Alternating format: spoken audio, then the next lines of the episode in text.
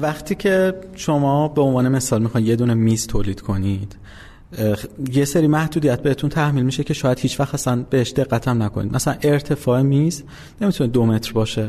درست. یا قیمت یک میز نمی‌تونه مثلا یک میلیارد تومن باشه. این یه چیز خیلی واضحیه. ولی وقتی وارد دنیای گیم میشیم دقیقا همین چیزایی که من گفتم ممکنه وجود داشته باشه. یعنی ممکنه شما یه میز دو متری داشته باشه با قیمت یه میلیارد تومن توی یه بازی. و هیچ کاربردی هم نداشته باشه فقط یکی دوست داره بخره که داشته باشدش. یا مثلا اگه یک نفری الان بیاد بگه که من می‌خوام یه بازی بسازم که یه سری حیولای شکلاتی رو کره مریخ با هم فوتبال بازی می‌کنن و در حین بازی بستنی به هم پرتاب می‌کنن. شدنیه. این شدنیه. یعنی شما با هیچ دلیل منطقی نمی‌تونی بیاری که آقا نباید این بازی بسازیم. پس در نتیجه تیم های بازی ساز توی چارچوب ها محدود نمیشن و این باعث میشه که تولید با مشکلات قابل توجهی مواجه بشه. و از طرف دیگه محدود کردنشون در چارچوب هم لزوما کار خوبی نیست چون خب به هر حال باید خلاقیت وجود داشته باشه.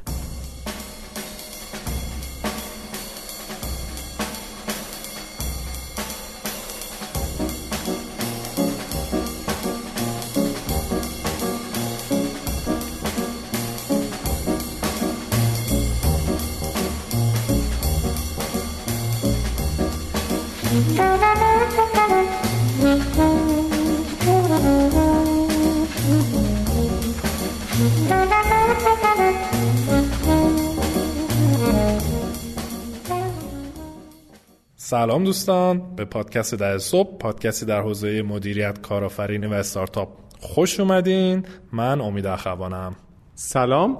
و من هم میسم زرگرپور هستم. ما در فصل سه پادکست ده صبح درباره داستانهای فراز و نشیب کارآفرینان صحبت می‌کنیم و مهمون امروزمون آقای حسین مزروعی بنیانگذار و مدیرعامل آوا گیمزه. خب توی این قسمت از مصاحبه حسین راجب شکگیری استودیوی پاپاتا که در واقع بازی سازی و آوا گیم صحبت می‌کنه و رشدش و دستاورداش درس و مخته هایی که داشته. توی قسمت قبل اگر گوش نکردین قسمت قبل رو گوش بکنین راجع به انواع و اقسام کارهای مختلفی که از در واقع سنین نوجوانی فکر کنم از 15 16 سالگی شروع کرده و دونه دونه راه انداخته و دونه دونه فیل شده شکست خورده. صحبت کرد و کل اون داستانهای مختلف رو گفت تا رسید به اینکه دیگه چی شد که دیگه خیلی جدی اومد توی دنیای بازی و بازی سازی و توی این قسمت داستان آوا گیمز رو داره میگه و کلی از درس آموخته هایی که داشت و عواملی که فکر می‌کنه باعث شکست یا موفقیت خودش یا تیم هایی که اصلا تو آوا گیمز اومدن تیم هایی که باشون کار کرده شده. بله و فکر می‌کنم که اصلا اصولا این که چه شکلی ممکنه یک ایده نسبتا نوآورانه مثل آوا گیمز به وجود بیاد شتاب دهنده در حوزه game. به قول حسین می‌گفت که ما همین الان اکوسیستم game توی کشور مثلا یه 6 7 سالی شاید از بقیه اکوسیستم استارتاپی عقبه و نوع جذب سرمایه‌ش اینکه چه شکلی ارتباط برقرار کرد با سرمایه گذار و یه چیز دیگه که خیلی توی ذهن من پررنگه عبارتیه که خواستم بگم امید حسین خیلی به کار می برد و اون هم بود که می‌گفت فلانجا شانس آوردم. و یه مقداری هم البته شاید منظورش از شانس اون موضوع timing و زمانبندی مناسب بود که من کمتر دیده بودم که مهمونامون به این قضیه اشاره بکنن. آره در واقع ات... حالا البته میگفتش که دیگه شانس بود. واقعا منم من شخصا اعتقادم اینه که آدم باید در راستای کرده باشه اهدافش تو همه کارتو باید بکنی بعد شانس هم یه جایی میاد کمکت می‌کنه ولی منظورش از شانس خودش هم تو گفت مثل تاس انداختن منظورش نبود. این بودش که OK مثلا چه می‌دونم یهو برای مثلا Startup Weekend داشت می‌گفت پیداش کردن ایمیلی براش اومده یا شانس آورده که مثلا حالا میگم دیگه آقای مثلا رحمانی تونسته در واقع ایمیلش رو دیده گم نشده لابه‌لاش. من به این چیزا به هر حال تو business خیلی پیش میاد. یعنی ممکن بود اون ایمیل به راحتی ممکن بود اگر مثلا اون رو سر آقای رحمانی شلوغ بود و ایمیلش رو نمی‌دید و می‌رفت پایین. یه هفته اصفهان مثلا. آره آره اصلا تموم بود. اصلا شاید آوا گیمز به وجود نمی اومد اما اینکه اونو دید و اصرار داشتش که یا اصلا اون طرزی که خودش گفت من بهش نوشته بودم رو قبول کرد و پذیرفت و اینا خب اینا همه اتفاقهایی است که به حال نقش داشته در شکل و مسئله جالب دیگه به نظرم تو این بخش از مصاحبه این یکی از سوالات آخری بود که پرسیدیم اون هم نقش از اصفهان به تهران مهاجرت کردنش بود که جالبه من فکر می‌کردم به خاطر گیم بوده در حالی که مستقیم مربوط به آوا گیمز نبوده هرچند به game ارتباط داشته و اینکه الان پارادایم چه شکلی تغییر کرده و به این واسطه واقعا چقدر تیم ها و افرادی که خارج از تهران هستند به لطف کرونا و به لطف تغییر ذهنیت و دیدگاهی که الان اتفاق افتاده بین هممون می‌تونن به منابع و امکاناتی که در شهرهای بزرگتر مثل تهران وجود داره دسترسی داشته باشه. خب ممنون. گوش میدیم به صحبت‌های حسین و یادتون باشه که می‌تونین توی شبکه‌های اجتماعی خصوصا اینستاگرام ما رو follow بکنین account مون 10am پادکست هست. وبسایتمون هم که 10ampodcast.com و کانال های جدید podcatcher امون در Spotify، Castbox و غیره رو هم توی وبسایت می‌تونین آخرین لینکاش رو ببینین و لذت ببرین.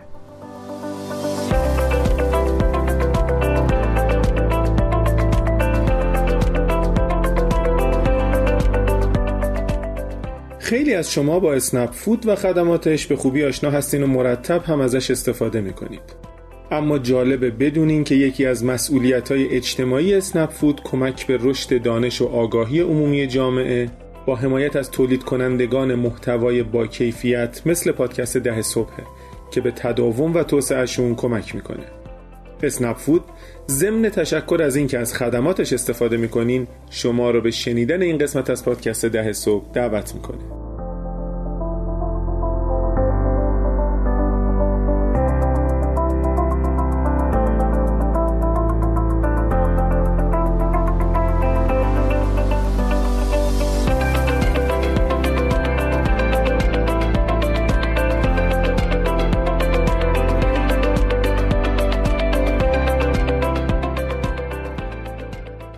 حسین جون خوش اومدی. ما تو قسمت قبل تا سر استودیو پاپاتا رفتیم و این سوالم باقی موندش که اصلا اسم پاپاتا یعنی چی و از کجا اومده و اینا. اینجا منم سلام میگم خدمت مخاطبین پادکست و استودیو پاپاتا. بله. شکلیش از اینجایی شروع شد که توی استارتاپ بیکن ما آشنا شدیم. آقای سعید سی سختی میساق آقاخانی امیر رضا انواری. و من. و نقطه شروعش هم این بود که بچه ها دنبال جا میگشتن برای کار و من پیشنهاد کردم که بیا تو دفتر ما کار کن در ادامه خب من خودم خیلی وسوسه می شدم جلسه ها رو که می دیدم چون من یه بازی موفق داشتم خیلی دلم می‌خواست برم بازی بسازم.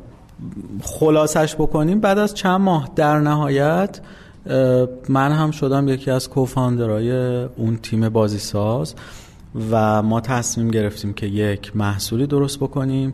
اسم استدیو هم سوال کردی حالا میگم که چی شد که این اسم گذاشتیم. ما تصمیم گرفتیم یه محصول خیلی کوچولو درست کنیم با تجربه همه تجربه قبلی که هممون داشتیم. و این محصول کوچیک اینطوری بود که به اسم رویای نیوتون بود. یه آقای نیوتونی زیر درخت سیب نشسته بود. سیبا از درخت داشتن میمدن بخورن تو سرش و شما باید سیبا رو می‌زدی. اجازه نمی تپ می‌کردی اجازه نمی‌دادی که بخور به سر نیوتون. اگه می‌خورد جاذبه رو کشف می‌کرد و خیلی بد اتفاق خوبی نمیفت دقیقا میومد تو درسای تا برای اینکه نیاد مثلا تو درس مدرسه شما جلوشو باید می‌گرفتی سناریو هوشمندانه بود. دقیقا. بعد ولی خب دلیل انتخابش چی بود؟ دلیل انتخابش این بود که اون موقع تیم تولید تازه شروع کرده بودن با Unity کار کنن همون بچه های co-founder و تو اون نقطه تنها کاری که بلد بودن بکنن این بود که یه object یو تو صفحه حرکت بدن و tap که می‌کنیم حذف بشه یعنی چیز دیگه ای از لحاظ technical بچه ها نمی‌تونستن پیاده کنن. بعد این پروژه قرار بود دو هفته طول بکشه و فکر می‌کنید چقدر طول کشید؟ چهار ماه. نه ماه پروژه طول کشید و بعد نه ماه هم یه جورایی با دعوا و حکم حکومتی و اینا یعنی توی یه جلسه دیگه حالا من یا یکی دیگه از بچه ها اینطوری بود که آقا تا فردا یا release می‌کنیم یا اصلا دیگه بی خیال اصلا نخواستیم. چرا؟ چون game محدودیتش خیلی game هم تولیدش پیچیده است هم محدودیتش کمه. یعنی کارهای خلاقانه بسیار زیادی میشه داخلش انجام داد. در واقع اون حرکت دادن یه object رو صفحه نه ماه طول نکشید. ولی اینکه آقا الان دو مدل سیب اضافه کنیم مثلا یه سری سیب کرم خورده بودن 90 می‌زدی یه سری سیب بودن که سیب خبیث بودن اونا رو باید دوبار tap می‌کردی که حذف بشن. و هی چیزهای مختلف. الان سیب می‌خوره تو سر نیوتون یه اتفاقی بیفته. هر روز هر کسی با یه ایده میومد و این هی اضافه می‌شد به گیمه. در نهایت گیم منتشر شد و بعد از چند روز فکر می‌کنم حدود ده هزار تومن فروخت و اون ده هزار تومن هم پدر یکی از بچه ها رفته بود خرید کرده بود. بعد اون, اون تیم چندین محصول تولید کرد. و در نهایت میشه گفت که هیچ کدومشون با اقبال مواجه نشد و همه شکست خوردن. چرا؟ حسین چی می‌شد اینا هی شکست می‌خورد؟ مشکل ساید فنی بود یا نه؟ یا نمی‌تونیم بفروشه ببین ترکیب همه اینها وقتی شما یک محصولی رو برنامه ریزی می‌کنی که دو هفته تولید بشه اگه ده هزار تومن هم بفروشه بنز کافی خوب هست. ولی وقتی یک سال طول می‌کشه ده هزار تومن میفروشه دیگه خوب نیست. این یه طرف ماجرا. موضوع بعد اینه که واقعا گیم همچنان پیچیده بود برای ما. یعنی تولید گیم واقعا کار بسیار پیچیده است و ما همچنان پیچیدگیشو به اندازه کافی درک نکرده بودیم. مسئله دیگه آدم ها هستن از همه لحاظ از لحاظ تجربه از لحاظ دانش فنی و مهمتر از همه از لحاظ مسائل روحی روانی.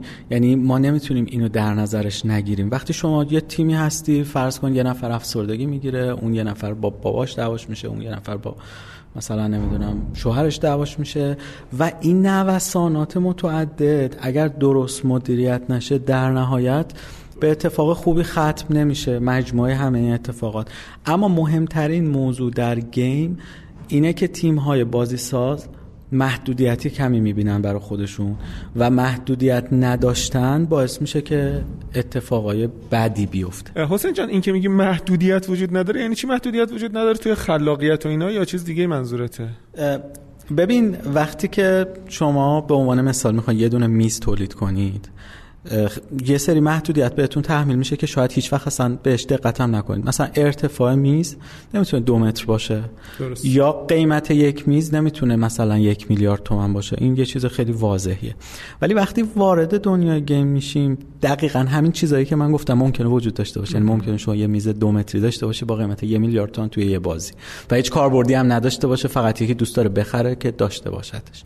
یا مثلا اگه یک نفری الان بیاد بگه که من می‌خوام یه بازی بسازم که یه سری حیولای شکلاتی رو کره مریخ با هم فوتبال بازی می‌کنن و در حین بازی بستنی به هم پرتاب می‌کنن. شدنیه. این شدنیه. یعنی شما با هیچ دلیل منطقی نمی‌تونی بیاری که آقا نباید این بازی بسازیم. پس در نتیجه تیم های بازی ساز توی چارچوب ها محدود نمیشن و این باعث میشه که تولید با مشکلات قابل توجهی مواجه بشه. و از طرف دیگه محدود کردنشون در چارچوب هم لزوما کار خوبی نیست چون خب به هر حال باید خلاقیت وجود داشته باشه. این یکی از پیچیده ترین قسمت هاییه که توی بازی ما باهاش مواجه هستیم. یعنی مرز اینکه الان چقدر شما تو لایه های مدیریتی محدودیت بذاری. من جمع بندیم حالا بعد این همه سال اینه که صرفا توی منابع محدودیت ایجاد کنیم برای تیم بازی ساز و بگیم مثلا دو ماه که سختگیران است. یا مثلا پنجاه میلیون تومن هزینه تولید که سختگیران است و پنجاه یک نخواهد شد. با یه همچین محدودیت هایی شاید اوضاع بتونه به سمت درستی پیش بره. وگرنه اکثر پروژه های بازی سازی تو لایه تولید دچار مشکل میشن و هیچ وقت تموم نمیشن. حالا این اینو بخوایم عبور بکنیم. استدیو پاپاتا اسمش هم که پرسیدی اسمش خیلی اتفاقی یعنی در سر اشتباه.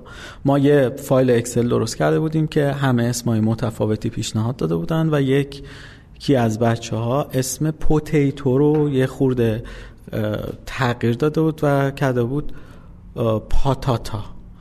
و بعد در واقع قرار بود که خودش هم پیشنهادش این بود که لوگو یه سیب زمینی طوری باشه. و بعد ما اینو از Excel روی تخت وایت بورد توی دفتر نوشته بودیم و کلی جلسه و رایگیری و چی و چی و چی و چی تا در نهایت یکی از اسما رو انتخاب کردیم که پاپاتا بود. بعد یه لحظه یه بچه نگاه کرد گفت آقا این تو اکسل پاتاتا بوده ها. این جا اشتباه نوشتیم پاپاتا. نه بابا. بعد آره بعد گفت بعد بچه ها گفتن نه ما به پاپاتا رای دادیم. و این اسم انتخاب شد و بعد لوگوشو یکی از بچه های تیم از پاپا گرفت. یعنی الان یه کاراکتر سیبیل داره یه ذره مثلا آره. و خب بعد چی شد؟ پس این پروژه شکست خورد تو طول چند سال گفتی؟ پیچی در نمیاد الان دقیق یادم نیست چقدر طول کشید ولی یه چیزی حدود شاید ده تا چهارده تا محصول استدیو به شکلهای مختلف تولید کرد. هم هم شکست خورد؟ هم هم شکست خورد. خب ببین مثلا دو تا سه تا چهار تا شکست می‌خورد بعد مثلا یه درس آموخته ای حالا یه جوره دیگه بکنیمی. نه اونم نه. به من خندم می‌گیره و در این حالم البته خیلی دردناک بود اون زمانهایی که رخ می‌داد. ولی ما خیلی نقطه هایی می‌رسیدیم به این حالت که می‌گفتیم. دیگه فهمیدم. بعد می‌رفتیم پروژه بعدی رو تولید می‌کردیم می‌دیدیم که نه نفهمیدیم هنوز. یعنی خیلی نقاط این شکلی بود. و تو حوزه بازی باز دوباره منابعی که توی دنیا هم هستن اون قدری هدایتگر شما هستن یعنی شما بزرگترین استدیوهای دنیا هم می‌بینی که همینو گفتن. مثلا روویو رو بازی پرندگان خشمگین از تولید کنندش گفته بودن که خب این چرا موفق شد؟ گفت نمی‌دونم. ما یه عدد زیادی 80 تا مثلا بازی ساختیم شکست خورد این موفق شد. یه دونه شد. منابع مالی از کجا می آوردین؟ کماکان شرکت فراز بود؟ فرایاز. آره شرکت فرایاز که در واقع سهامدارش من خودم تنها بودم. خیلی قدرت آنچنانی نداشت ولی در حدی که بتونه نیازهای اولیه تیم رو تامین کنه. از لازم مکان اینترنت حالا یه تجهیزی. و تا جایی که حضور ذهن دارم تو مقطع بچه ها حقوق برنم داشتن. من شبیه یه انجل اینوستور بودی که داشتی از اون ور پول برمی داشتی میومد میومدی این ور میریختی. تقریبا. بله. بعد ما پروژه های متعددی به شکل های مختلف کار کردیم که تقریبا هر کدومشون به یک دلیلی شکست خود حالا ممکنه بینش یه دونه هم بوده که یا اندکی پول در برده یا اندکی هیچ شده توسط کاربرا ولی واقعا هیچ کدومشون پروژه نبود که ما بتونیم بهش به اتکا بکنیم. و خب باز دوباره فشار روی تیم و همه این اتفاقات دوباره باعث شد که ما یه تغییر تحولی داخل تیممون ایجاد بشه. و چند نفر از تیم جدا شدن و دور ما با صحنه مواجه شدیم که من موندم امیر رضا انواری و میساق آخانی امیر رضا انواری الان مدیر استدیو پاپاتاه و واقعا هم خیلی خوب داره این کار رو انجام میده جزء مدیران گمنام اکوسیستم استارتاپی تقریبا.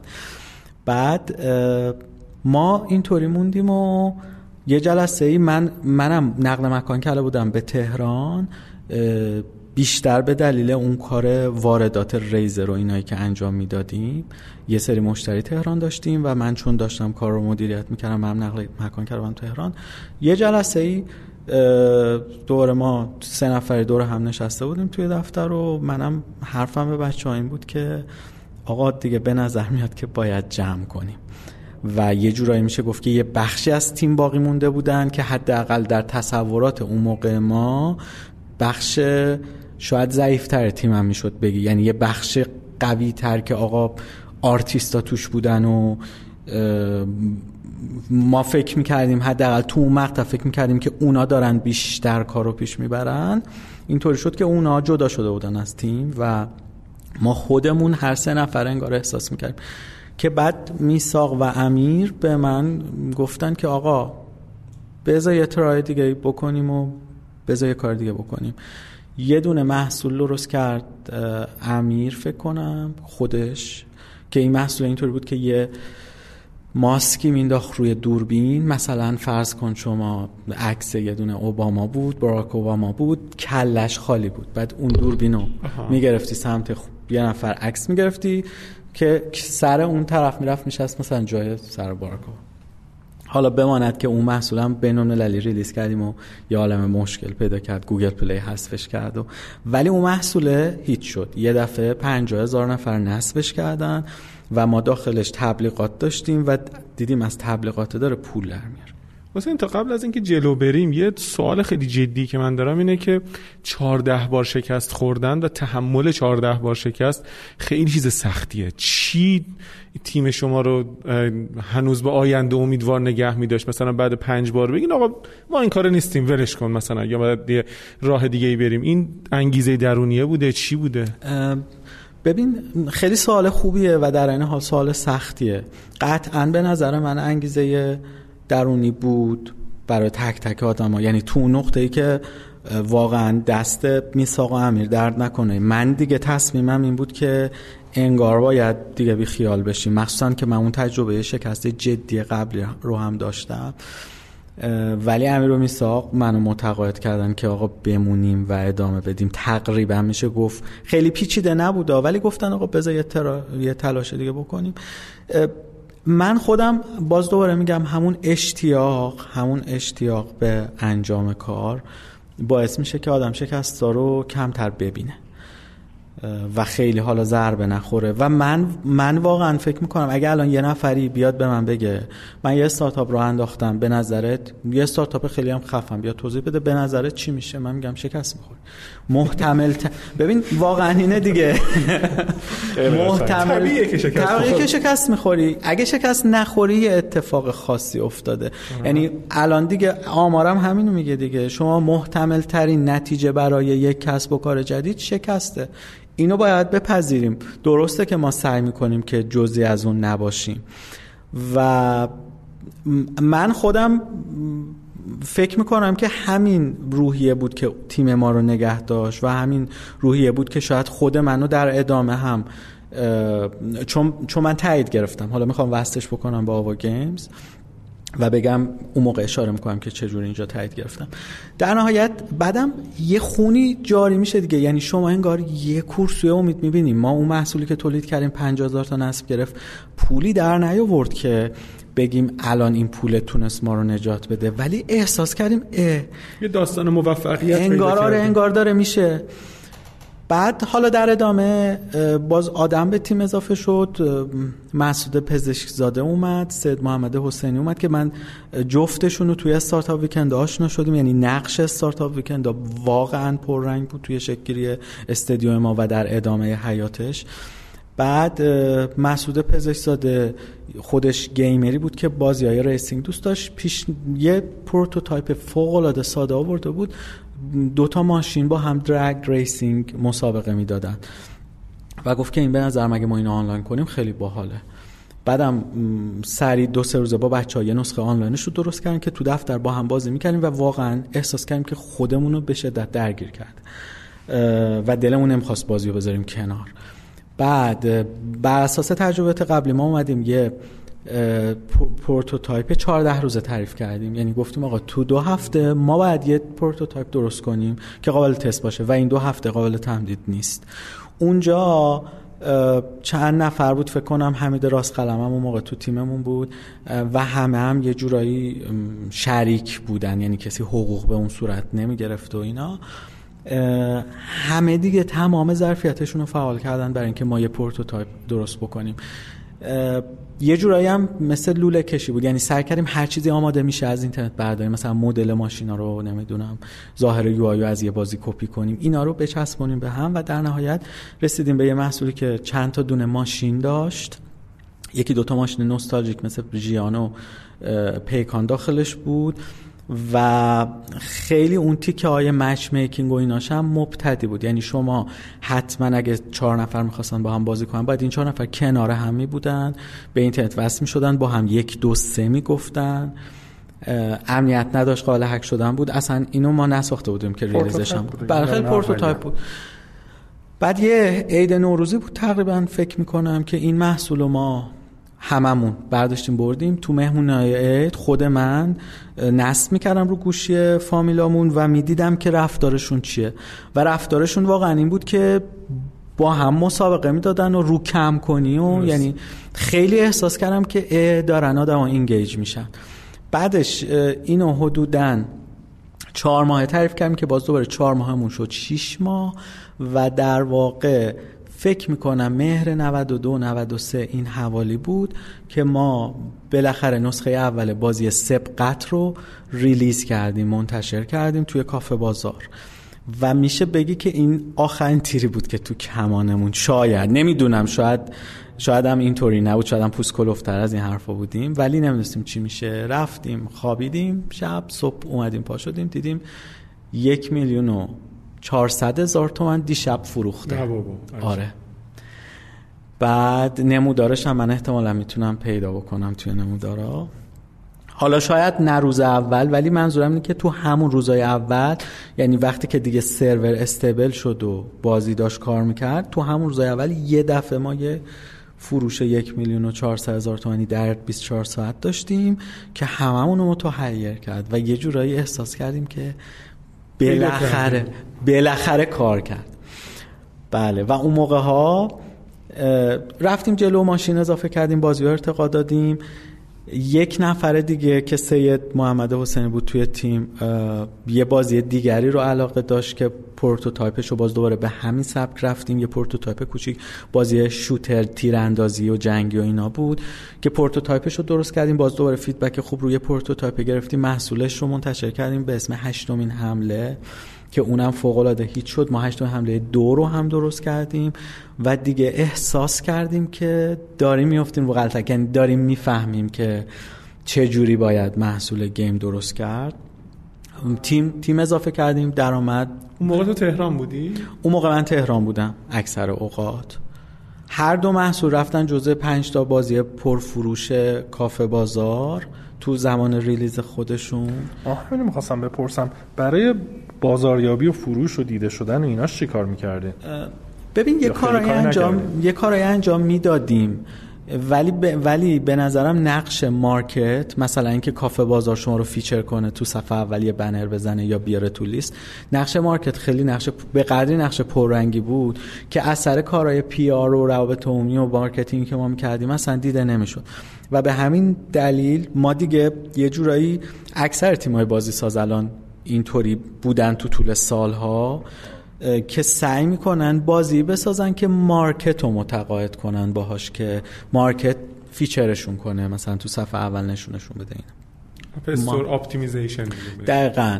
و ما ما به این سمت دیگه رفته بودیم که مثلا یه چیزی درست کنیم که اون کسی که تو کافه بازار نشسته حاضر بشه ما رو feature بکنه. بعد من البته اون موقع هم زمان فکر می‌کنم هم از لحاظ حوالی زمانی همون جایی بود که Startup Weekend داشت برگزار می‌شد توی تهران. Startup Weekend game تهران رو من برگزارش کردم توی دانشگاه علم و همزمان با چهار تا Startup Weekend دیگه همزمان برگزار شد و خب network خیلی خوبی برای خود من ایجاد شد. و اون موقع با محسن صحبت می‌کردم که واقعا نقشش توی mentorship برای من نقش قابل محسن ملایری نقش قابل توجهی بود. اتفاقا دو قسمت قبل منتشر شد. آها. آره واقعا خیلی مشورت هایی که به من می‌داد و باز بود به mentorship دادن و منم تقریبا خب احساس می‌کردم که اوه اوه رسیدم به یه دریایی. و سعی می‌کردم استفاده بکنم. در نهایت به این جمع‌بندی رسیده بودم که میشه یه چیزی شبیه آواتک ولی برای game راه اندازی کرد. به خود محسن گفتم محسن گفت که ما اتفاقا دوست داریم که vertical game مون رو راه بندازیم بعدم نمیاد. و یه جلسه ای با سعید رحمانی من تنظیم کردم. که روش تنظیمش هم واقعا یادم نمیره. یه ذره بی تجربه من و با تجربه سعید کنار هم به نظرم قرار گرفت. من یه دونه ایمیلی ایمیل سعید و حالا به روشی پیدا کرده بودم یا از محسن گرفته بودم. یه دونه ایمیل زدم به سعید و همزمان به چند تا سرمایه گذاری دیگه که مثلا آقا من یه کارای توزیع گیم کردم. به نظرم می‌رسه که میشه یه شتاب دهنده توزیع گیم رو انداخت و یه ایده دارم. لطفا یه وقت بدید که با هم صحبت کنیم. حالا یک روز فرض بفرمایید که سه شنبه ای بود. بعد من توی ایمیلم نوشته بودم که منم فقط فردا رو تهرانم دارم میرم اصفهان. بعد مثلا سه شنبه ایمیل زده بودم چهار شنبه می‌خواستم ملاقات بگیرم و با یه همچین لحنی. حالا بی ادبانه ننوشته بودم ولی خیلی آره خیلی حرفه‌ای هم نبود که آقا من فردا رو فقط تهرانم مثلا با بعد اون اینوستورهای دیگه که هیچ وقت اصلا من هیچ جوابی ازشون نگرفتم. یادمه که صبح همون چهارشنبه مثلا امروز میلو زدم حالا یا شبش یا فردا صبحش سعیده رحمانی ریپلای کرده بود و دستیارش رو سیسی کرده بود که من فردا توی آواتکم و هر طوری شده می‌خوام این آقا رو ببینم حتی برای 15 دقیقه.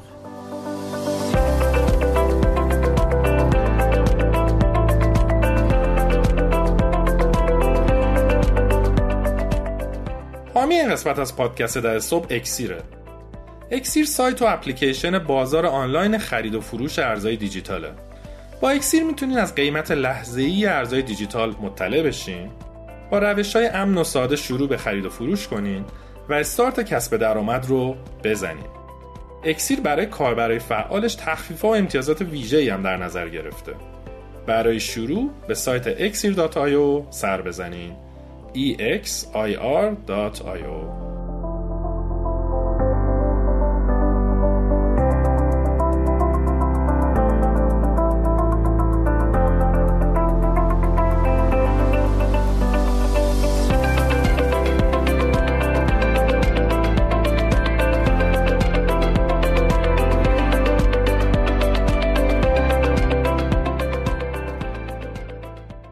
بعد من رفتم اون روز آواتکو صحنه هاشم کاملا جلو چشمم هست نشستم. توی اتاقی سعید رحمانی یه تعزیه جلسه داشت و منم نشسته بودم و منتظر.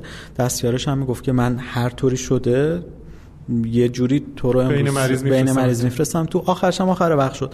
آخر وقت رفتم تو با سعید سلام احوال پرسی کردم. نمیشناختیم از قبل همدیگه رو. صرفا بهش گفتم که من اسم تو شنیده بودم و صحبت کردم و یه کاغذی نوشته بودم که من چه کارا کردم. یعنی سعی کردم که در واقع می‌خواست به اینطوری گفتم به سعید که من می‌خوام بات مشورت کنم ولی قبلش یه نیمچه رزومه از خودم گفتم. گفتم آقا من این کارو این کارو این کارو این کارو کردم. این گیم درست کردم اینطوری شده.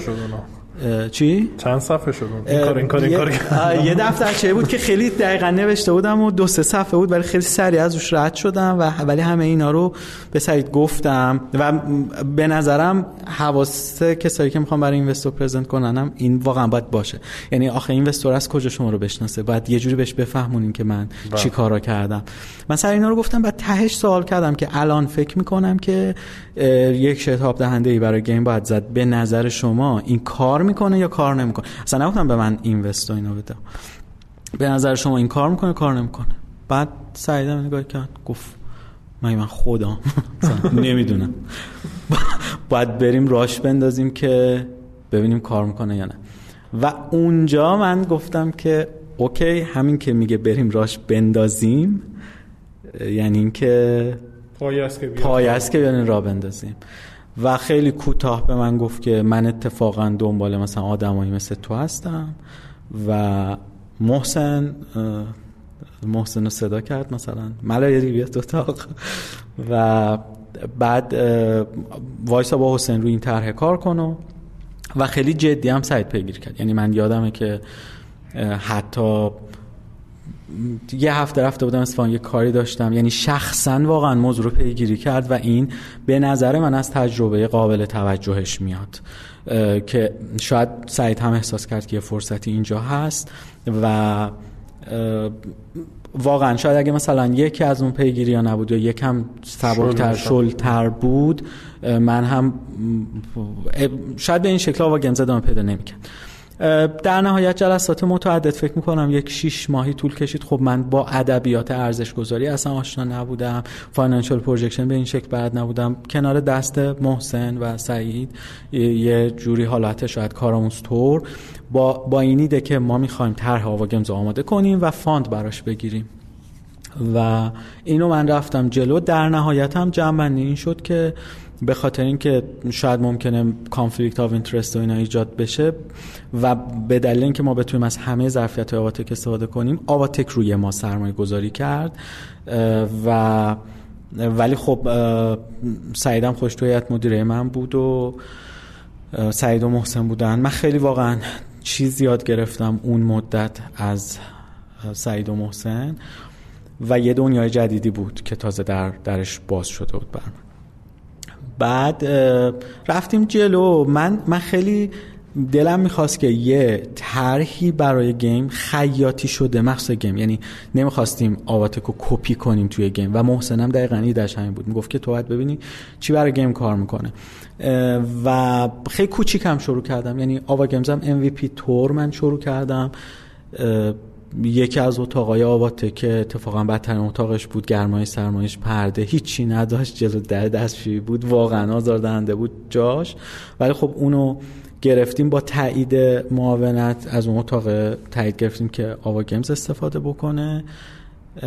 و البته فکر کنم تنها حمایتی هم بوده که در طول دوران آوا گیمز من از معاونت گرفتم. همون که یه مدتی از اون اتاق استفاده کردیم. یادم نمیاد که در واقع کمک دیگه ای حالا چه نقدی چه غیر نقدی گرفته باشه.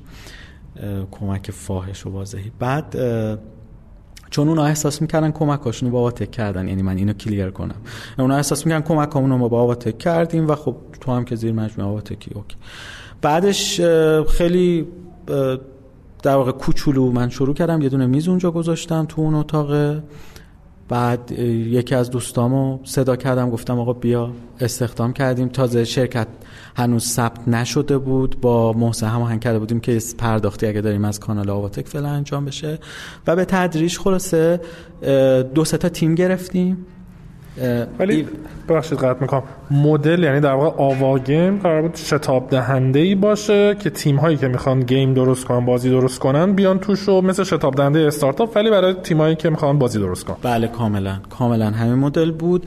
و البته طرحی که آماده شده بود آماده کرده بودم من به, به کمک حالا محسن و بقیه تیمم توی اون مدت پیش بینی کرده بود که ما برای اینکه game توی ایران بتونه یه رشدی بکنه نیاز به شرکت نشر خوب داریم نیاز به یه سری سرویس های حول و حوش game مثل سرویس صدا و اینجور چیزها داریم و نیاز به سری investor تخصصی حوزه game داریم که ما تمام تلاشمون رو می‌کردیم بقیه رو enable کنیم که بیان این تیکه های پازل رو پر بکنن و هر جا هم که نمی‌شد خودمون می‌رفتیم سعی می‌کردیم خودمون انجام بدیم. و چند تا تیم گرفتیم به صورت تستی. من گفتم با اینا آزمایشی بریم جلو ببینیم کار چطوری پیش میره. و یکی از تیما تو مقطع امیر حسین ارفانی join شد به آوا گیمز که خب یه کسی بود که یه جورایی میشه گفت که community artist ا artist ای منظورم مثلا تصویر سازا و اینا گرافیک یا تصویر سازا CG Art dot ir رو داشت. اون که یه forum خیلی بزرگی بود که مال خود امیر حسین ارفانی بود. به اون دسترسی خوبی به آرتیستا داشت و اعتبار خوبی هم تو جامعه بازیسازی داشت. خیلی کمک کرد که ما بتونیم یه خورده بازی های artistic تر و هنری تری تولید بکنیم. طاها رسولی رو موفق شدم که حالا با مذاکره و اینا خیلی لطف بزرگی به من کرد اومد با آوا گیمز join شد. به صورت پروازی من طاها رو چون خیلی آدم ارزشمندیه بود و هنوزم هست از مشهد مثلا هفته ای یک روز به صورت پروازی یا دو روز می اومد تهران و می‌رفت و طاها از قدیمی های game ه از روزی که game تو ایران نبوده تا تو game کار می‌کرده و مینوشته تو کلیک مینوشته. الان توی حوزه بین الملل فوق العاده اعتبار خوبی داره عضو هیئت مدیره IGDA که بزرگترین در واقع نهاد انجیو تور بازی سازای کل دنیاست و با رأی گیری هم هیئت مدیرش انتخاب میشه. این اینا خیلی اتفاقاتی بودن که خب من تلاش داشتم ایجادشون کنم. و خب ایجادم شدم ولی خیلی خوش شانسی بود که تونستم تو رو متقاعد کنم. اونجا امیر حسین اومد کمکایی کرد.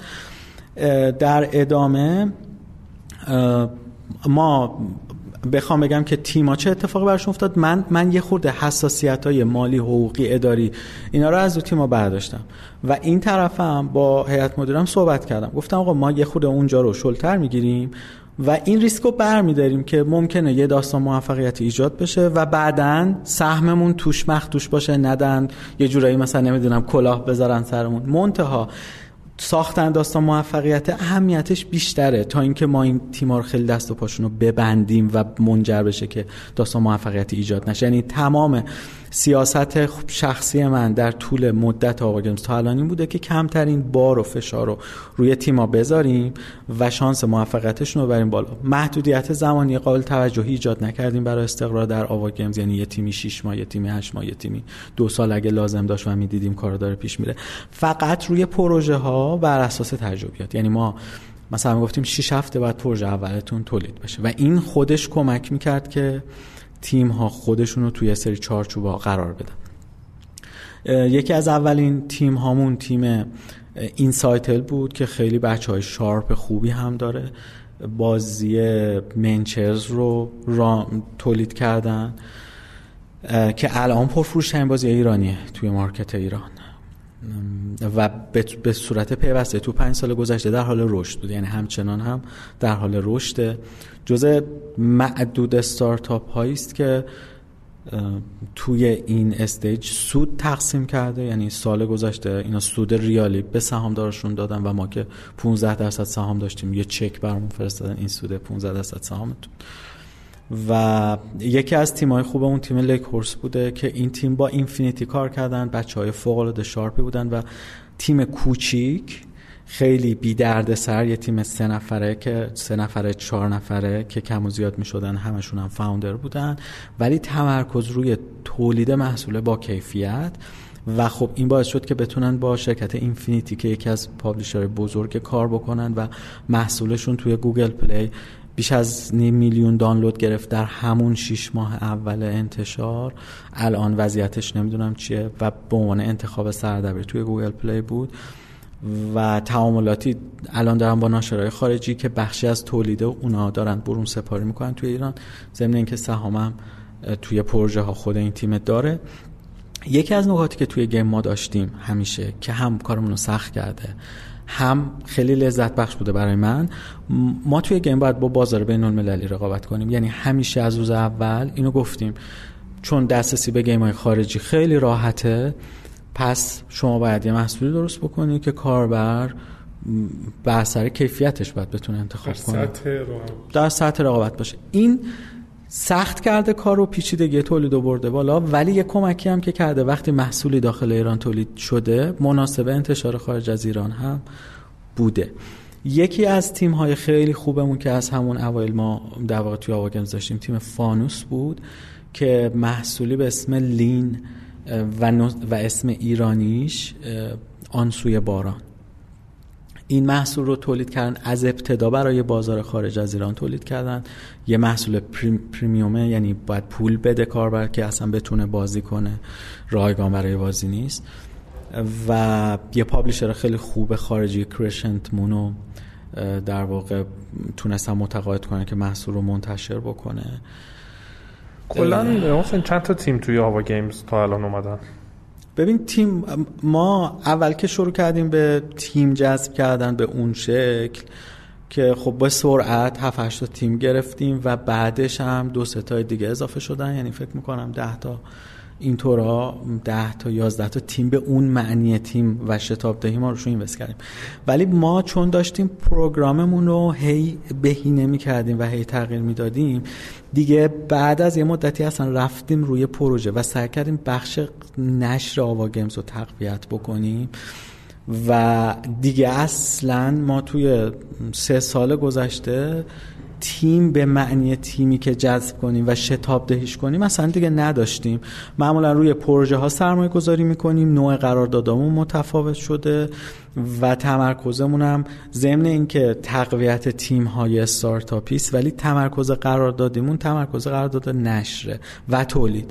و بعد یه جاهایی که احساس می‌کردیم که اینا رو تیما لازم دارن ما اومدیم ترج می‌کردیم داخل آوا گیمز. مهمترین قسمتش مدیریت پروژه است. یعنی تمام اون پیچیدگی هایی که طی سالها من متوجه شدم game داره و خیلی از تیم های بازی ساز ممکنه 14 تا شکست باید بخورن که متوجه بشن. ما سعی می‌کنیم که اونا رو خیلی زود و سریع منتقل بکنیم بهشون. حسین جان توی این مدتی که با این تیما کار کردی تجربه خاصی هست یا مثلا مثال خاصی هست بخوای بزنی از یه اتفاق که برای یه تیم افتاده که قابل گفتن باشه؟ آره خصوصا که مثلا باعث شکست شده یا یعنی اصلا دیگه ما چون تقریبا داریم به نیمه پایانی مصاحبه نزدیک میشیم می‌خوام یه مقدار میشه سویچ کنیم روی واقعا درس آموخته های هم خودت تو کسب و کارهای مختلفت هم آوا گیمز حالا چه استارتاپی چه غیر استارتاپی.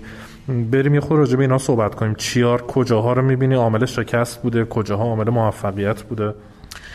ببین درس آموخته ها خیلی زیاده و واقعا من اینو شعاری نمیگم. یعنی من توی آوا گیمز یاد گرفتم و اتفاقا ممکنه مثلا با سعید یا محسن بعضی وقتا یه صحبتی بکنیم شاید چند ماه یک بار در مورد همین آوا گیمز و مسیرا. واقعا همیشه من اینو گفتم. من الان اون حسین مزروعی پنج سال قبل به وضوح نیستم. خیلی خیلی چیزای متفاوتی یاد گرفتم. ولی اگه بخوام با تمرکز روی game و استارتاپ یکی دوتاشو bold بکنم ایدئال گراییه من فکر کنم یه جایی خونده بودم از بنیانگذار لینکدین یا یا یه فاوندر دیگه ای که اگه شما اولین محصولی که به بازار عرضه کردید باعث خجالتتون نشد یعنی که دیر عرضه کردید. محسنم همینو خب اوکی پس این, این, این, این خیلی واقعا مهمه. یعنی اینو ما میگیم گفتنش ولی راحته. ما همین اخیرا محصول به بازار عرضه کردیم که version اولی که عرضه کردیم rate ش سه و سه دهم بود موقع عرضه. و این خیلی پایینه خیلی خجالت آوره. و امروز بعد از چهار ماه rate ش شده چهار و نیم. ولی اگر که ما اونو release ش نکرده بودیم و می‌خواستیم یه چیزی release کنیم که چهار و نیم بشه اصلا شما هیچ وقت نمی‌فهمی نیاز مخاطبه چیه. همون بازی منچی که در موردش صحبت می‌کنم خب تیم تولیدش محصول دیگه رو می‌خواست منتشر کنه و بعد چند تا محصول داشتن. بعد در اثر همون محدودیت ها در نهایت گفتن آقا فعلا بذار منچو release کنیم بره. و ما ها مثلا نشسته بودن که یه منچ خوب release کنن یه منچ پر bug release کردن ولی خب اتفاقا الان شده پرفروش ترین این خیلی خیلی نکته کلیدیه. برای برای بازی سازا خیلی پررنگ تر یعنی من اینو تاکید می‌کنم. چون در شبکه های اجتماعی زمانی که یک تیمی در آوا گیمز منچ release کرده بود خیلی از بازی سازا مسخره می‌کردن. یعنی توییت می‌کردن مسخره می‌کردن. خب؟ چیز پنهانی نبوده پس من الان دارم میگم. مثلا گفتم آقا چه بازی ساختن. مثلا باید برید Call of Duty بسازید مثلا فلان کنید اینا. و حواسمون باشه که اتفاقا اشکالی نداره. اصلا باید مسخره بشه. اگه مسخره نشه ایراد داره. بعد این این یه نکته کلیدی. نکته بعد این که باید واقعا متوجه باشن که ایمان دارن که می‌خوان بازی بسازن اگه ایمان دارن می‌خوان بازی بسازن حالا این بازی نشد یه بازی بعد اون بازی نشد یه بازی بعد. یا اینکه نه صرفا مثلا دنبال اینن که حالا یه سرمایه بگیریم یه روزگاری مثلا سپری کنیم. خب این دو تا واقعا دو اپروچ متفاوته و منم الان حرفم این نیست که کدوم درسته کدوم غلط هرچند که شاید واضح باشه کدوم غلطه. بیشتر می‌خوام بگم که با خودشون رو راست باشن که چی کار واقعا با چه هدفی اومدن داخله و از شکستم نترسن این اینا درسایی بوده که من گرفتم. اگه با جایی تو تعامل با سرمایه گذار. چون من خودم سرمایه گرفتم و در اکثر من واقعا سرمایه دادم به تیمای بازی ساز تو تعامل با سرمایه گذار چیزی که خیلی مهمه اینه که متوجه باشید که چقدر چقدر اهدافتون با سرمایه گذار تنظیمه. یعنی جهتی که می‌خواد حرکت بکنید. خب اون زمانی که ما با آواتک کار رو شروع کردیم به نظر من خیلی اهدافمون تنظیم بود. یعنی اونجا و سراوا قصد داشتن که پورتفوی بزرگی داشته باشن دسترسی قابل توجهی به همه گوشه کنار اکوسیستم استارتاپی داشته باشن و این دقیقا تو همون مسیری بود که ما داشتیم حرکت می‌کردیم. در ادامه ما از کافه بازار جذب سرمایه کردیم و اخیرا هم کافه بازار از ترکیب سهامداریمون خارج شده. با اینکه تجربه جالبی بود نزدیک دو سال تو ترکیب سهامداری ما بودن و بیشتر این دو سال اتفاقات خوب و قشنگ داشت رقم می‌خورد ولی در نهایت من فکر می‌کنم که چون توقعات ما و اهداف ما خیلی با همدیگه تنظیم نبود در نهایت مجبور شدیم که در واقع جدا بشیم. و از ما, ما الان از ترکیب سهامداری این سایتل هم البته خارج شدیم و بعد سهام سهامی که کافه بازار تو آوا گیمز داشت رو خریدیم به جاش. یعنی میشه گفت که یه اگزیت نسبتا خوبی هم ما روی یکی از تیمامون انجام دادیم اون 15 درصد سهامی که داشتیم. بعد این کلیت ماجراست یعنی اینکه لزوما می‌خوام پول بگیرم یعنی خیلی جاها من دیدم. مثلا یه تیمی می‌خواد پول بگیره میاد اینجا ما میشینیم یه ذره توی جلسه یه خورده به چالشش می‌کشیم. میگیم بعد از این ور بریم میگه خب باشه از این ور میریم. بعد میگیم نه خب اشتباس. بعد از اون ور میگه خب نه باشه از اون ور بعد میگیم آقا مثلا شما میگی یه میلیارد یه میلیارد ولی زیاده 500 میلیون لازم داریم. میگه خب باشه 500 میلیون لازم داریم. یعنی یه جایی فلسفه نداره فلسفه نداره. هدفش اینه که بیاد اون پول رو بگیره. و خب این خیلی کار نمی‌کنه. یعنی خود من تجربیاتی داشتم. یعنی یه جاهایی دقیقا به خاطر اینکه با کافه بازار match بشیم و بتونیم سرمایه جذب کنیم مسیرمون رو تغییر دادیم.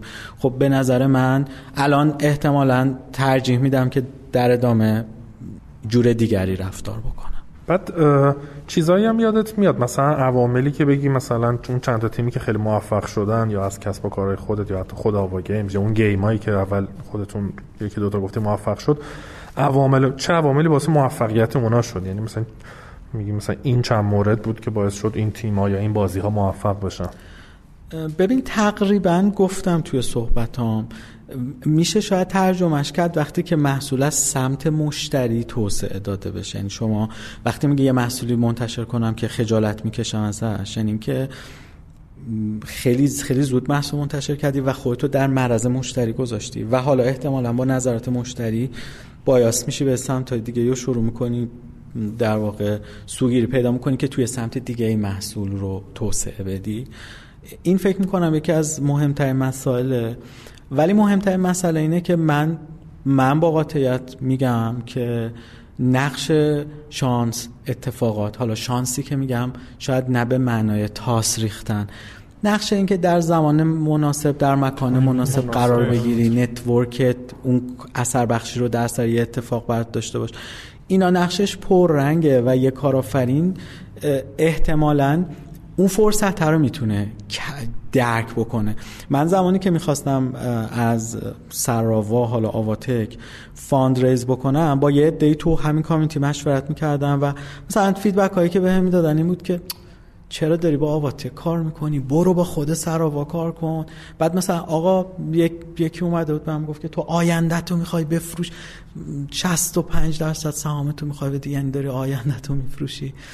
و من واقعا گیج بودم که خب چیزی که من دیدم من چهار سال پیش چهار میلیون گرفتم چهار دست دست سهام دادم. الان دارم میلیاردی صحبت می‌کنم. هم مدل فرق می‌کنه زمانتی در یعنی خودم احساس می‌کردم که این فرصت یک بار در میلیون داره رخ میده. بعد یه دد وایس می‌دادن نه اصلا تو برو سراغ بقیه مثلا این خوب نیست. اینجا یه دوست خیلی قدیمی هم من الان یادم افتاد که باهاش مشورت کردم آیه دکتر جواد عشقی نژاد که ایشون در گذشته فکر می‌کنم توی کارگزاری یا بانک رفاه در اصفهان سالها پیش شاید 18 19 سال پیش.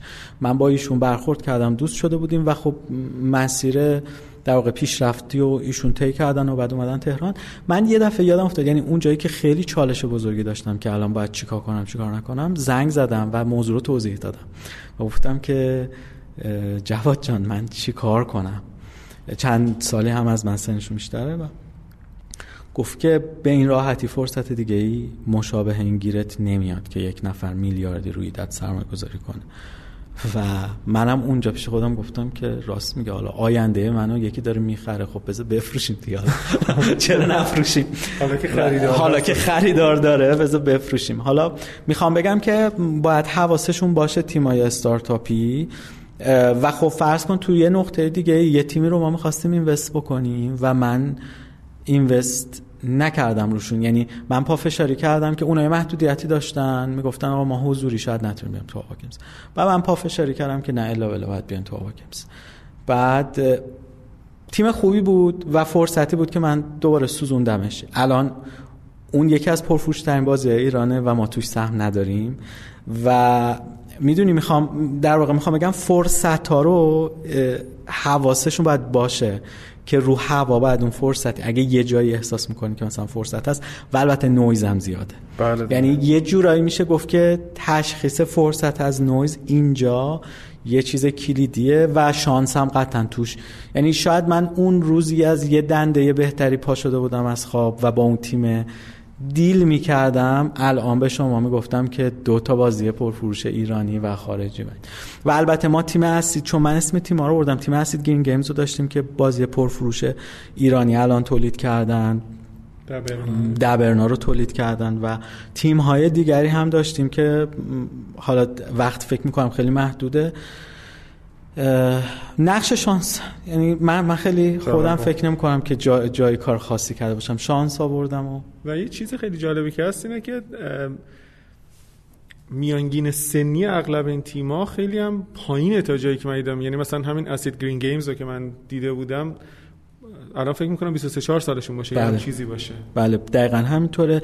ببینید بازی یه مقداری اکوسیستمش از استارتاپ توی ایران عقب تره و یه خورده ای اکوسیستم جوانتری داره و یه ذره هم جداست از اکوسیستم استارتاپ. یعنی خیلی با هم تلفیق نشدن و دقیقا همین طوره. یعنی چیزی که شما هفت سال پیش توی اکوسیستم استارتاپی می‌دیدی الان تقریبا همونو داری تازه توی گیم می‌بینی. من یه سوال تقریبا آخرم داشتم. در مورد ببینیم خب الان تهران هستی. می‌خوام ببینم که این اومدنت از اصفهان به تهران چقدر کمک کرده حالا تو موفقیت؟ اگه اصفهان میموندی چی می‌شد؟ یا کلا الان حالا با شرایطی که دیگه دورکاری هم انقدر تسهیل شده و اینا مثلا توصیت به کسایی که تو شهرستانن چی هنوز معتقدی که نه آخرش بر موفقیت لازم بیام تهران یا نه؟ اصلا بعضیا میگن که نه اصلا شاید تو شهرستان یک مثلا تیمایی مزیتی دارن که تو تهران ندارن. ببین دور کاریو گفتی یه نکته مهم یادم اومد که اشاره کنم. ما از اولین کیس رسمی فوتی کرونا که توی ایران اعلام شد دور همون وسط روز کاری دور کار اعلام کردیم. و تا تا الان هم همچنان دور کاریم. بچه هایی که بعضا مال شهرستان دیگه ممکن بود با بودن و مهاجرت کرده بودن به تهران از این فرصت استفاده کردن برگشتن. ما الان بخشی از تیممون رشت اردبیل شیراز مشهد اصفهانه. تو طول این مدت هم خیلی خیلی کار کردیم رو اینکه بتونیم از دور پروژه ها لانچ بکنیم. پروژه بزرگی مثل پروژه حلقه نبرد که صفر تا صدش دورکاری انجام شد و سه تا studio بزرگ studio بلک کیوب گیمز که آقای امین شهیدی مدیریتش می‌کنه studio پاپاتا که امین رضا مدیریتش می‌کنه و من داخلش الان فقط نقش سهامداری دارم و آوا گیمز کنار هم دیگه قرار گرفتن. خیلی سخت بود که ما بتونیم اون زیر ساختای OKR و sprint و scrum و اینا رو یه جوری پیاده کنیم که از راه دور کار بکنه. و مهمتر از همه communication واقعا چون اینجا مثلا شما میری بالا سر آرتیستت میگی آقا اینو رنگش رو ذره عوض کن ببینم. بعد خب این از راه دور نمیشه این کار کرد. ولی این اتفاق افتاد و اتفاق بزرگیه. و در واقع الان ما دیگه این اعتماد به نفس رو پیدا کردیم که از کل ظرفیت کل کشور می‌تونیم استفاده بکنیم و پروژه های بزرگ رو در واقع استارت بزنیم و کار بکنیم. نقش تهران اومدن من قابل انکار نیست. دلیل تهران اومدنم و اینکه توی تهران را بندازم. خیلی واقعا اصراری نبود ولی موضوع این بود که دسترسی به تیمای بازی ساز یعنی من تو اون موقع کاملا خب پارادایم الان عوض شده برای ما عادیه دورکاری اون موقع بعد یه جا تیما دور هم جمع می شدن و ارزش بالایی هم واقعا ایجاد می‌کرد کنار هم بودن تیما تو اصفهان کلا یه تیم بازی ساز بود اونم خود ما ساخته بودیمش. یعنی ما فراخان می‌زدیم. هیچ, هیچ کسی نبود بیاد. توی تهران خب این دسترسی بود. نقشش نقش پرنگی بود. ولی امروز من, من فکر نمی کنم. یعنی شاید بشه. نمی‌تونم توصیه عامی بکنم. ولی امروز شاید بشه که از شهرهای دیگه کار کرد و به تهران نیومد. و حالا شاید نه به عنوان سوال آخر ولی به عنوان مبحث آخر اینکه یه مقداری هم راجع به خودت بگو اینکه روزت چه شکلی میگذره از چه ابزارهایی استفاده می‌کنی برای مدیریت کارهات. روتین خاصی, روتین خاصی داری یا نه؟ هر روز انجامش میدی ابزار. بسیار خوب. خب خیلی سوال شد سوال مختلفی شد ولی اگه بخوام از ابزار شروع کنم ابزار خاصی که بگم خیلی جدی ازش استفاده می‌کنم. Google Calendar ه و یه وابستگی عمیق بهش پیدا کردم. تقریبا هر چیزی که روی Google Calendar نباشه یادم میره. حتی اگر مثلا ناهار خوردنم باشه. task ات هم تو Google Calendar می‌ذاری؟ task management شخصیم. تقریبا از Google Calendar و نوع ترکیب همون Google Keep task داره Google Keep و, Google Keep و اینا. استفاده می‌کنم. بیس task شرکت ولی خب روی Trello ه و communication مون هم که چند جای مختلفه Slack واتساپ خدا لعنت کرده است. سبز لعنتی. سبز لعنتی تلگرامه و تقریبا از همه زیر ساختای ارتباطی هر کدومو ما به یه نوعی توی کار ازش استفاده می‌کنیم. ولی زندگی شخصی من تنها ابزاری که اگر حذف بشه به وضوح من تغییر می‌کنم زندگیم. گوگل کلندره. و بعدش هم خب یوتیوب دیگه. خیلی عادت کردم که موس... یعنی روی تلویزیون خونه یوتیوب نصبه و برای خودش چیزهای مختلف پلی می‌کنه و خیلی اون یو خوبی داره برام.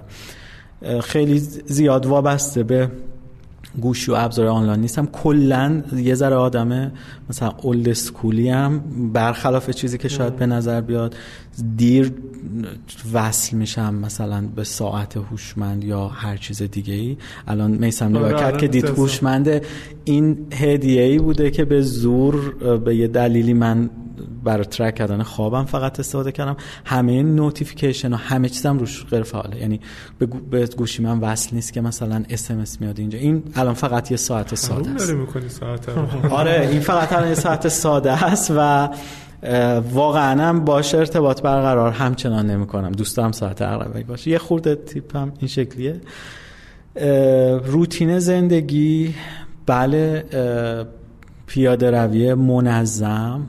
به صورت خیلی واضح هر شب حداقل چه- چهار کیلومتر من پیاده روی می‌کنم. حداقل بعضی از شبا مثلا ممکنه بشه ده کیلومتر. و این بجز پیاده روی های روزمرم و کارهای روزمرمه و دو مخصوصا در مواقعی که استرسم زیاد باشه دو زیاد مثلا ده کیلومتر دویدن خیلی به هم کمک می‌کنه. بعد و دیگه اگه بخوام بگم اینه که یه مقداری خیام مثلا زیاد می‌خونم. چقدر جالب. آره. و اونم برای زمان استرس دیگه. ببین کلا یه نکته ای که برای خود من وجود داشته الان دارم می‌فهمم ها. تو محله در اصفهان زندگی می‌کردیم که در نزدیکی خونمون در فاصله مثلا ده دقیقه پیاده رویش دسترسی به چیز بود قبرستان بود و زیارت اهل قبورم خیلی مرسوم بود. بعد من از بچگی عادت داشتم می‌رفتم مثلا روی قبر و اینا تاریخ وفات و تاریخ تولد و ایناشونو میخوندم. بعد خودم رو تصور می‌کردم اینکه مثلا سنگ. قبر من چه چی ممکنه روش نوشته باشه و اینا. بعد اینا هی اومده. الان مثلا پادکست یک سال و نیمه پیش پادکست رواق آشنا شدم که یه خود در مورد. وجودی آره روانکاوی وجودی و اینا صحبت می‌کنه. اگزیستانسیالیسم در واقع. و بعد خب خیامم که همینطوره. من کلا مثلا یه سری فکرای اینطوری خیلی زیاد به این چیزا همیشه فکر می‌کردم و الان خیلی در مکتب خیام و اینا. ز- آره زندگی می‌کنم. خیلی هم عالی. ممنون حسین جان. خیلی داستان جذابی بود. کاش بیشتر وقت داشتیم. تازه تو اون تک تک اون 20 تا کار رو باید دونه دونه باز می‌کردیم و داستانشون چه؟ ان توی فرصت دیگه ای مرسی. ممنون ازت. خواهش می‌کنم. منم از شما تشکر می‌کنم و از بیننده ها. بعضی وقتا احساس می‌کنم که توی جزئیات زیاد توضیح شاید داده باشم. ولی خب خوشحالم که از طریق پادکست شما با یه عده آدم جدید آشنا میشم و احتمالا اونا واقعا آشنا میشن. مرسی. خسته نباشید.